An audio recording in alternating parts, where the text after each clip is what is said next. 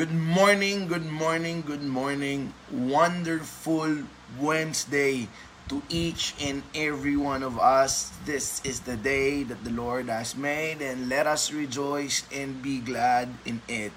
There are a lot to celebrate because God promised His mercies are new every morning. Great is thy faithfulness. This is Pastor Alan, and welcome to this devotional series called Word of the Day. Good morning to my beautiful mother-in-law. I believe she's with my father-in-law. Good morning, Inay. Good morning, Ate Ethel. God bless and say hello to your wonderful hubby. Good morning to my brother, Brother Allen. God bless your day. Good morning, Arsenio. Good morning, Ate Carol. Good morning to each and everyone. Let me share to you first a simple promise that you have to carry, that you need to carry, believe with your heart for this day. It's very, very short. In Matthew chapter 6 verse 8, sabi lang ni Jesus, Your Father knows what you need before you ask Him. Napakaganda niyan. Your Father knows what you need before you ask Him. It's a promise within a promise And this Wednesday morning, I want you to know God knows what you need, God knows what you feel, God knows what you desire the most bago mo pahilingin yon. And because He knows about it, rest assured that He will do something about it. Remember, your Father knows what you need before you ask Him. Matthew chapter 6, verse 8. Good morning, Christine. God bless your day. All right, let's start with the word of the day. Well, for those of you who are not uh, aware, eh, laki ako sa Philippine Christian University. I graduate, uh, I studied there when I was in ner, uh, when I was in kinder at ang pangalan pa ng kinder noon ng PCU is do you call that Kiddie College. Doon ako graduate ng Kiddie College. Uh, doon din ako nag Elementary. Good morning, Cherry. Good morning, Tita Neni. Okay? Kaya ako sa PCU nag-aral noong mga panahon na yon kasi yung nanay ko nagtatrabaho sa Philippine Navy. She she retired as the HR head of the Philippine Navy Civilian Affairs in the whole Philippines. So dahil ang Philippine Navy nasa Vito Cruz tapos ang ang PCU eh, nasa TAF lang. So sinasama ako ng nanay ko every time na pumapasok siya. From elementary up to nung panahon na kayang-kaya ko na. And nung bata kami, dahil wala kaming wala kaming yaya and ang tatay ko nagtatrabaho rin, so sinasama kami ng nanay ko on our way to school. Pag, pagpunta niya ng opisina, papunta niya ng Philippine Navy, sinasabay niya na kami, inihatid niya na kami sa PCU. Good morning, Sam. Good morning, Angeli. Good morning, Brother Winston. See you in a bit. And good morning, Sunshine. Okay? And there are a lot of memories that I remember during the time na sinasama kami ng nanay ko, ako at ang kapatid ko, pasabay sa kanyang trabaho, and bago road, bago dumating sa kanyang trabaho, ibinababa niya kami sa PCU. Okay?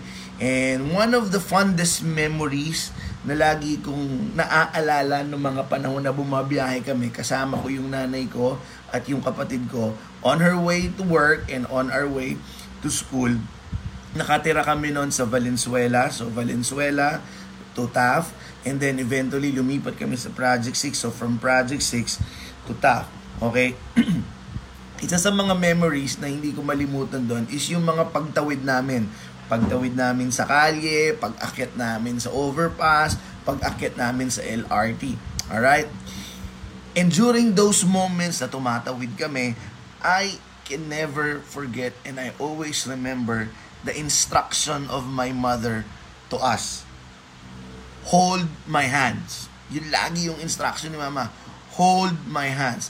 She's holding my hand on her right side and she's holding my brother's hand on her left side habang tumatawid kami.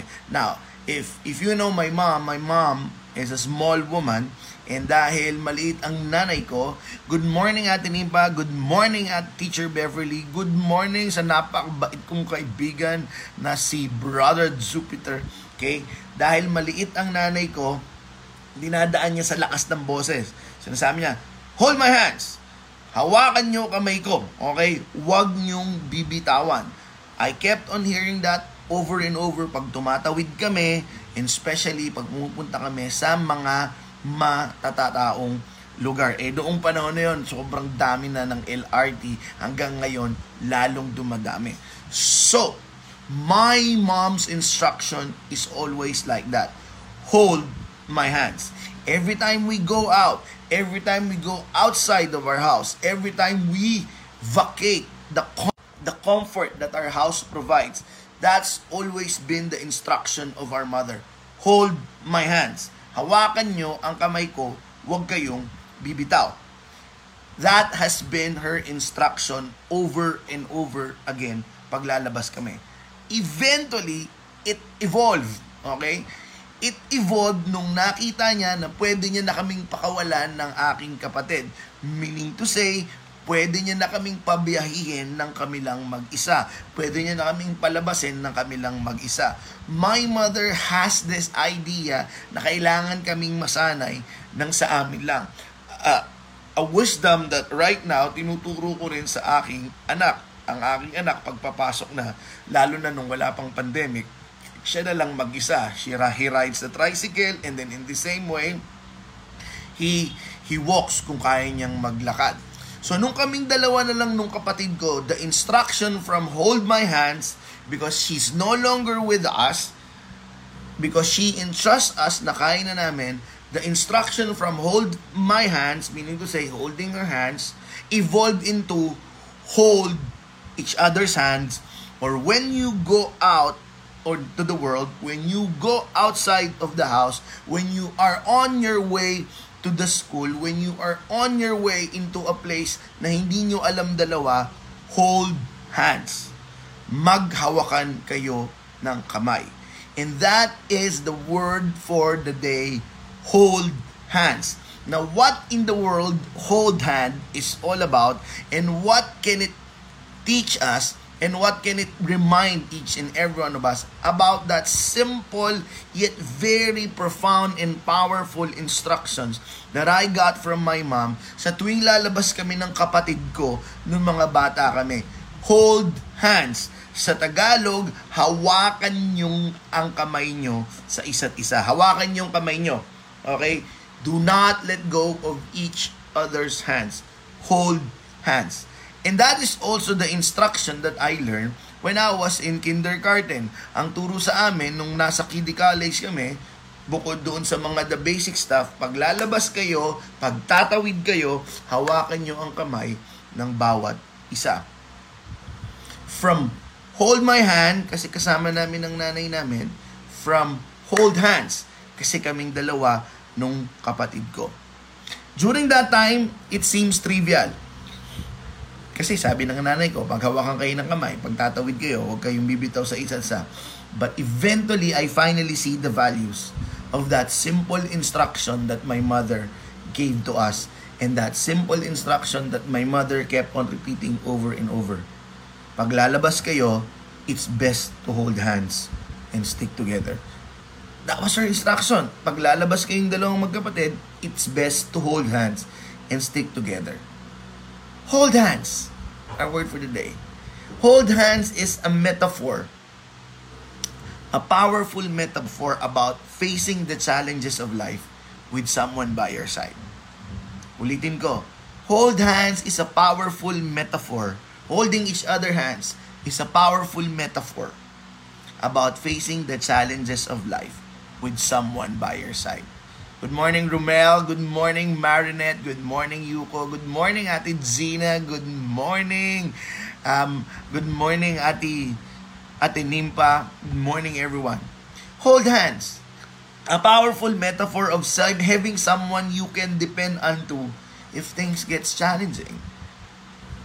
Hold hands. A powerful metaphor of having someone to help you. Hold hands A metaphor that is very biblical in nature. Because as early as Genesis, God already declared it is not good for man to be alone. Meaning to say, it is not good for someone to face life challenges by himself. And eventually, the wisest man on earth figured it out. In Ecclesiastes chapter 4, 9 to 12, he said, Two are better than one because they have a good return for their labor. He's talking about instead of walking alone, it is better to walk with someone else.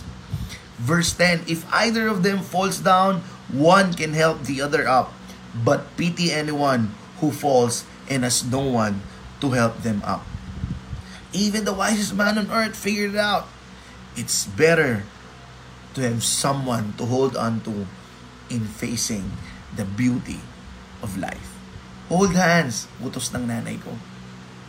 Eventually, I have to confess, when I grew up, nung lumalaki na ako, uh, I began to go out in the world by myself. Nung lumalaki na ako, no hand to hold on to, and no hand holding on to me.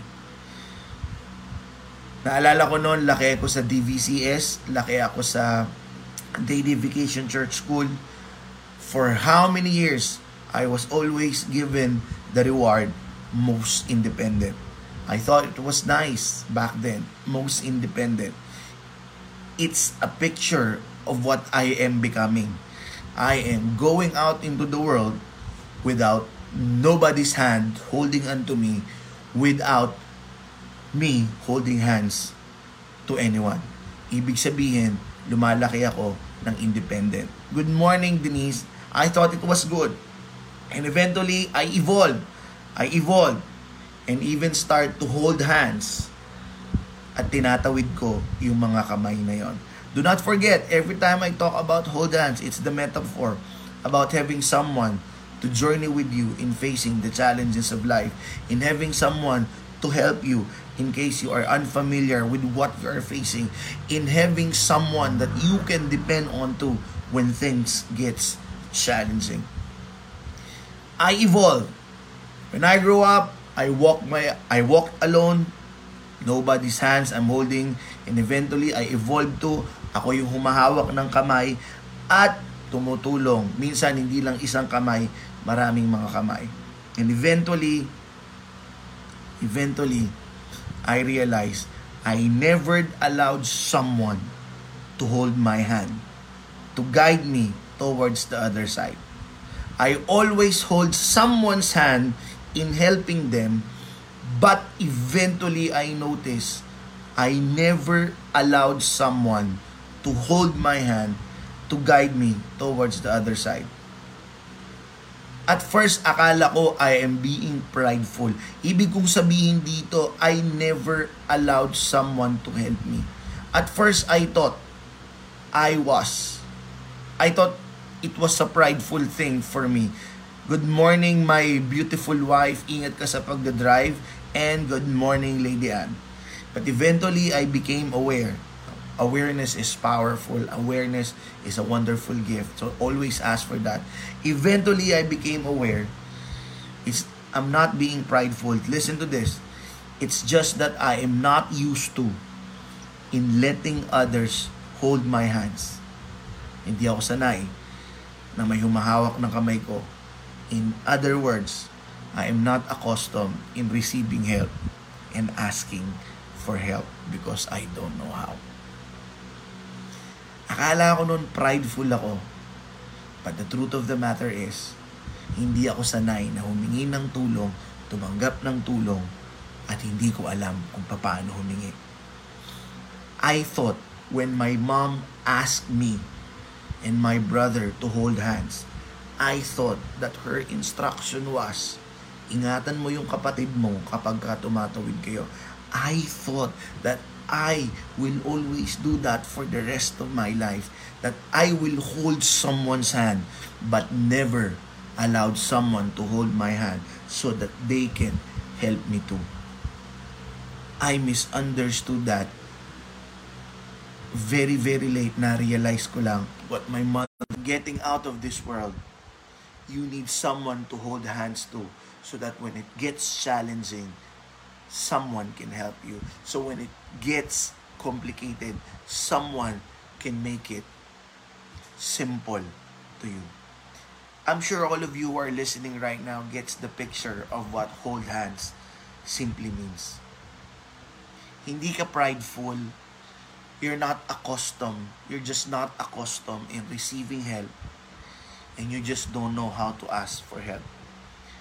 It took me a lot of pain and sufferings and failures and shame before I got the importance of that simple instruction from my mom in going out of the world, hold hands. It took me quite a while to understand what Solomon meant. Two are better than one. Nung natutunan ko, well, I can say I'm not, I'm already perfect with it. I'm still a student. Ang sarap pala ng may kahawak kamay. Ang sarap pala ng magpahawak ka sa kamay mo sa pagtawid ng mga hamon ng buhay. When I started to shift the face of my hands, look at this. Before, my hand is always like this. It is not a posture of asking for receiving someone. It is always a gesture of, let me hold your hand so that I can help you. I've been like that for most of the time in my life. I'm a helper. I want to help. I need to help. Kaya nga ako naging pastor. Kaya nga ako naging teacher. Kagaya nga ako naging life coach. I always want to help. The posture of my hand is like this. But then when I realized, I shifted my hands to like this. Sometimes it's like that. Hey, let me help you. And sometimes it's like this. Here, I need your help. And when I started to learn how to shift my hands like this, ibig sabihin, someone will receive my hands. Kasi dati puro pa ganito, here, let me carry you. Here, let me walk you. But when I learned, I shifted it like this, I realized, grabe, grabe nung ganito. Ang dami palang kamay na inihanda ang Panginoon sa akin na nakabaang para hawakan yung kamay ko. Andiyan pala yung kamay nung nanay ko. Andiyan pala yung kamay nung tatay ko. Andiyan yung kamay nung utol ko. You know what? The first time I learned how to ask my help, how to ask help from my brother, ang sarap. At ang sarap din sa pakiramdam ng utol ko na natutulungan niya yung kuya niya. The first time, ang sarap. Eh, nung ginanong ko yung kamay ko, I realized, andyan pala yung kamay ng pastor ko, andyan pala yung kamay ng uh, mga kaibigan ko. And lastly, of course, andyan pala lalo yung kamay ng asawa ko. Ang sarap nung natutunan kong from this to this. But don't get me wrong. Don't get me wrong before I end. There are some roads or battles in your life that you need to face by yourself And you have to be aware what are those battles. You need to be aware of that, legit. But I want you to understand there are some battles in life, there are some roads in life that is way better to face it when you are with someone na hawak-hawak mo din yung kamay. Never forget that. May mga hamon na ikaw lang ang harap You have to be aware of that. And by God's grace, I pray that you would become to an awareness. Ah, ito yung mga laban na harapin ko lang ako lang.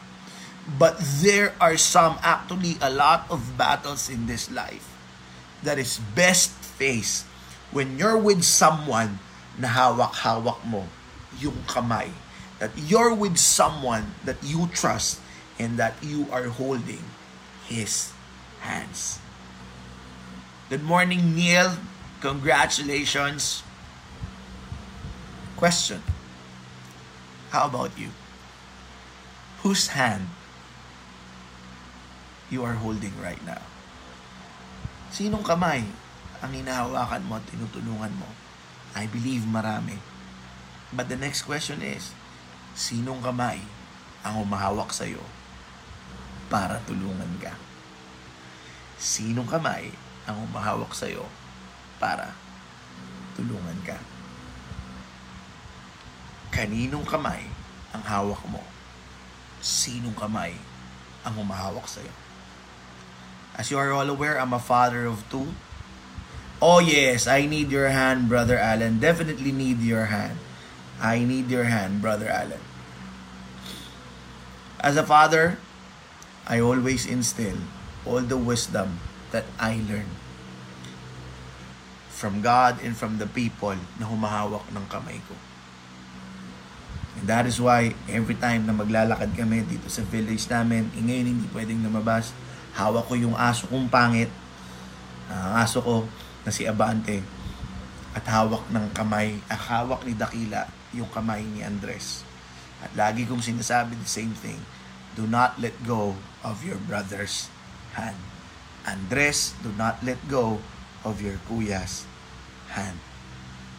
It is my prayer that those simple instructions that as repeated to me by my mother again and again, and as I kept on repeating again and again to my two boys, will eventually sink into their mind, into their heart, and into their spirit that when the time comes, they need to hold each other's hand as they face the challenges of life. Let me ask you the same question. How about you? Whose hands are you holding? And whose hand holds you right now? Kaninong kamay ang hawak mo na tinutulungan mo at sinong kamay ang umahawak sa iyo para tulungan ka? Most of the time, sasabihin mo, eh hawak ko kamay ng Diyos. That is the given fact. I want you to understand, God is in the business of using His image. His image, sino yon? Yung mga tao to extend His help.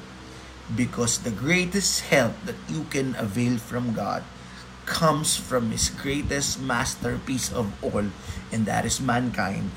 And that mankind possesses His image. So most of the time when you ask for a hand of God, God always gets your hand and extend it to someone's hand so that your hand will be given to someone's hand. Kapatid, in going out of this world, it is still a better thing to do na meron kang kahawak ng kamay. And I pray, I would like to remind you again, hindi ka prideful. You are not just accustomed. You're just not accustomed in receiving help. And you just don't know how to ask for help. If you are watching right now, and if you need a hand, reach out to those people that you can trust. And if ever you also believe that someone you know needs your hand, extend your hand. Because sometimes yung mga tao na yon, kagaya natin, hindi lang marunong humingi ng tulong. Can I pray for you? Dear Lord, I pray for this wonderful morning.